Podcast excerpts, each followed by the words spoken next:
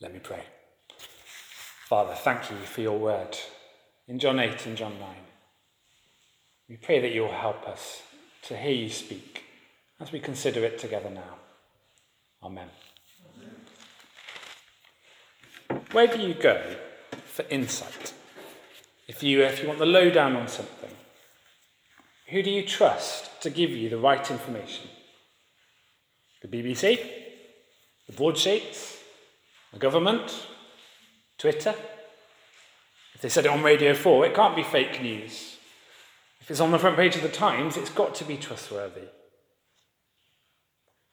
How about more personally? Which people do you go to if you want to get the right picture of something or someone? Your husband or wife? Your mum or dad? Maybe you've got an age old trusted friend you go to when things don't seem clear.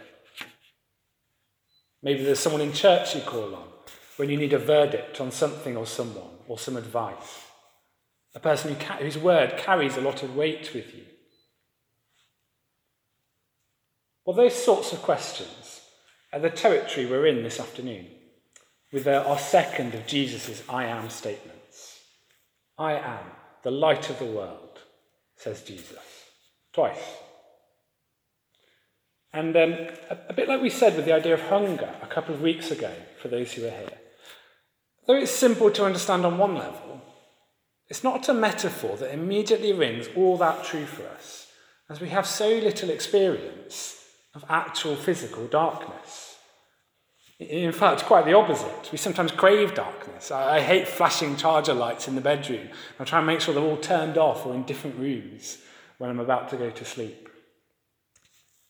But if we're to understand this metaphor, then we need to remember and get into the mindset that, that the absence of light, the, the inability to find or create light in true darkness, is oppressive and it's terrifying. And so is the absence of metaphorical light. We, uh, we talk, don't we, of, of seeing light at the end of the tunnel, or of having a light bulb moment which changes everything or seeing things rightly in the cold light of day.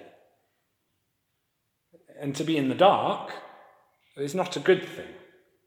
It means to be out of the picture, not in the know, confused, excluded. Because to see light, metaphorically, means to see truth. To see light means to see truth. To see things as they really are to gain insight, understanding, perspective.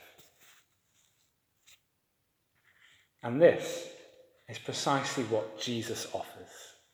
I am the light of the world, he says. I am the way you can see truth. I am the one who can show you things as they really are. I am the one who brings insight, understanding, perspective. Jesus is a little light on your phone as you walk down the dark alley, wishing you'd gone the long way home. Jesus is the fog light showing you just a few metres ahead in the blizzard. Jesus is the ultrasound scan lighting up inside your body. Jesus is the light, the light of the world, the one who enables truth to be seen. Three dimensions to draw out. Well, first, he's the light of the whole world. There aren't other lights. He's not one light competing among many.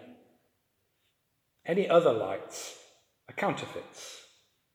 He's the light for everything and everyone. And number two, he's the light we are to follow. 8 verse 12 again. I'm the light of the world. Whoever follows me will never walk in darkness, but will have the light of life. Because the purpose of light is to illuminate, to show you something, to show you the way, to reveal the path. Light is of no use if you're not looking where it's shining or not following where it's leading you. If it's pointing one way, but you're heading the other. Now, Jesus is, is a light that is to be followed light for the whole world, a light to be followed. And thirdly, he's the light that brings life. It was there as well in uh, 8 verse 12. But also in John's famous prologue in chapter 1, verse 4, John writes, In him was life, and that life was the light of all mankind. Because Jesus' illumination brings great revelation, great knowledge, great understanding. But that's not the end point. The end point of Jesus' light isn't information, it's life. As we see the truth of God, as we see the truth of our sin and our standing before Him, as we see the truth of who Jesus is, what He came to do, and His future return, we're led to respond in repentance and faith, and we gain eternal life. Jesus is the light of the world, the light we're to follow, the light that brings life. And one day, one day, his light will be physical, not spiritual. Well, not just spiritual. It will be literal, not metaphorical. In the new creation, Revelation 22, verse 5 tells us, there will be no more night. They will not need the light of a lamp or the light of the sun, for the Lord God will give them light. One day, the street lamps will be switched off, the batteries will be binned, and the sun will be dismissed, for it will have served its purpose. Now we experience in part. One day we will experience fully Jesus the light of the world.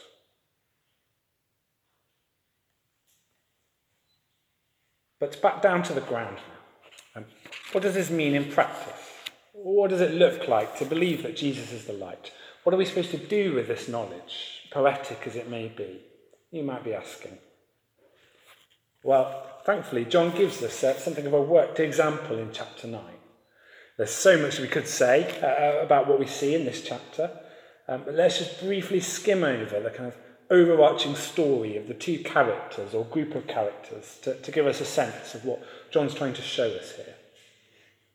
So, first, the story of the once blind man, a story of what it looks like to be given spiritual sight.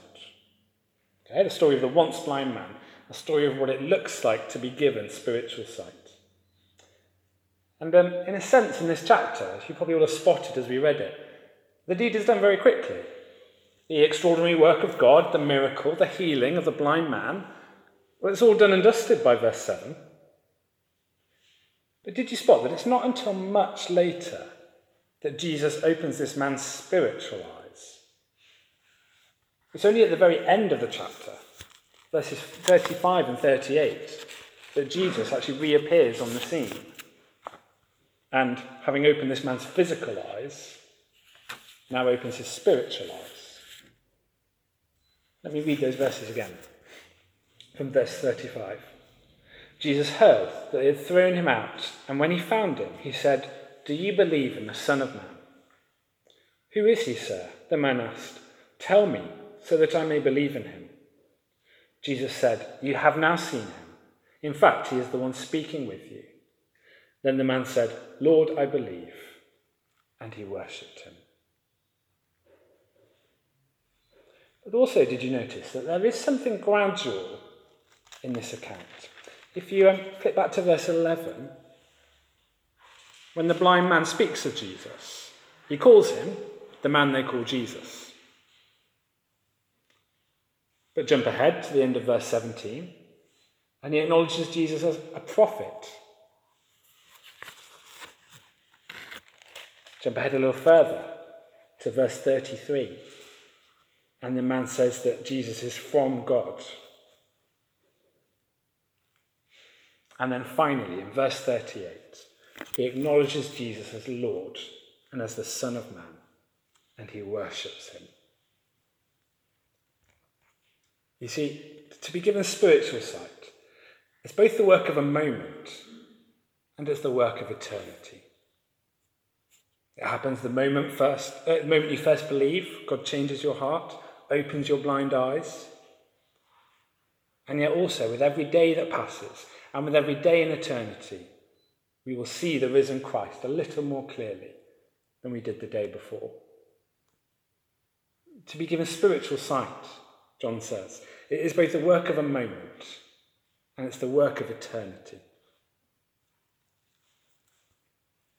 So that's the, um, the now seeing man's story. The second, the Pharisee's story. A story of what it looks like to remain spiritually blind. A story of what it looks like to remain spiritually blind. Where the um, once blind man's response to this miracle moves from clueless gratitude to saving faith over the course of the chapter. The response of the Pharisees to the same miracle goes in the opposite direction. They too begin confused in verse 16, saying different things. But they move towards unbelief in verse 18. And they end up in scorn in verse 28 and 29 and 34. And the account concludes with Jesus speaking judgment on them. Verse 39 Jesus said, For judgment I have come into this world, so that the blind will see, and those who see will become blind. And so we have a blind man who's been made to see, both physically and spiritually. And we have those who can and have always been able to see physically, remaining spiritually blind, unchanged having refused to acknowledge the one who's opened blind eyes before them. Which brings us back to our original question Where do you go for insight? If you want to know the truth, where do you look? To whom do you turn? Well, John says, look at Jesus. Look at Jesus, the light of the world. There might be some listening in who are at verse 8 in the story. Uh, the miracle has occurred, and like the blind man and the Pharisees, who've seen something of the light of Jesus, and now the ball is in your court. How will you respond? Will you follow Jesus' light? It would be so easy to make the same mistake as the Pharisees, to discount Jesus despite the evidence, because it doesn't make sense, because it's too scary because that's what everyone else is saying, because the other lights you're following seem so bright. Well, let Jesus be your light. But many of us are probably a bit further along. We're probably at verse 38 already. This once blind man's story is our story, and we know it. God has restored our spiritual sight. He's shown us the truth of the gospel. Well, if that's you, let this man's response to Christ be your response to Christ. Worship him. There'll be a chance to do that together now in a moment. But let it be the stance, the manner of your whole life. Worship him, if he is your light. But it's not always that simple, is it? Because if you're anything like me, sometimes you kind of lose the light. You can't see it anymore. And you get lost in darkness. Perhaps that's the case for you right now. You're going through a tremendous trial because of a new situation or something that's been rumbling on for years. And you're desperate to know what lies ahead, what you're supposed to say, do, think, how you're meant to feel. And you feel lost and in the dark. Jesus is the light of the world. Keep turning to him. Keep turning to Scripture for guidance, for wisdom, for hope. You may not know the way out or the reason why, but God does. His light may not come to you straight away in this particular situation, He may not show you everything you want to know, every answer to the questions you have, but persevere. Keep looking in His Word. Keep listening as it's taught. He will guide you. He will show you the way. He will give you perspective. He's promised to. Let Jesus be your light. Or then another thing I sometimes do. I, uh, I sort of try to be my own light. I kind of I, I put Jesus in the cupboard as a backup candle in case there's a blackout and all the electricity goes down. And I try to shine my own light on things instead, trusting my own opinions, my own judgments, my own ideas more than I trust God's. And what's worse, I, don't just leave it there and do it for myself. I then try to shine my own light for other people too, as if my light is what they most need. Uh, earlier this week, um, uh, well, in fact, a couple of friends were, were struggling, so I shared Bible verses with them. As I reflected, I, later realised that it only occurred to me to share a Bible verse after I'd said pretty much everything I could think of to say on my own. After I'd shared, uh, this one's from one of my course mates in particular, after I'd shared all my tips on how to study, how to write discussion forum posts, how to keep on top of the reading. Now, this isn't to say that there weren't helpful things in the advice I gave. But I wonder what it says about the truth I value that I was so quick to go to my own wisdom and practical advice, rather than going first to the Bible for God's advice. Don't put Jesus in the cupboard as the backup candle in case there's a blackout. Let Jesus be your light. And um, one final thing I do, maybe you do it too. Um, this, this illustration will be a bit more familiar to some than others, but I think I sometimes think of Jesus as light, a bit like when you're sort of lining up candles for a candlelit bath.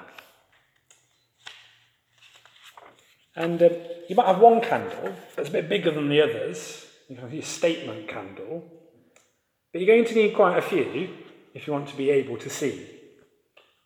And I think I kind of do that with Jesus sometimes. I have Jesus as my light, he's my biggest light, my statement candle. But actually, he's just one light of many, and I actually rely on having quite a few lights. And again, of course, this isn't to undermine sources of wisdom and wise people God puts us around, around us for us to use and to go to. But surely a better metaphor for Jesus' light than the slightly bigger candle of the many around the bath. It's a bit more like the moon, so bright, so dazzling in the night sky, until you realize that it has no light of its own. It only reflects the light from the sun. That's what any other light can and must be like compared to Jesus. Just like the moon, so bright, so dazzling, but only reflecting the light from the sun. So let Jesus be your light, for he is the light of the world. Let's pause for a few moments and then I'll pray.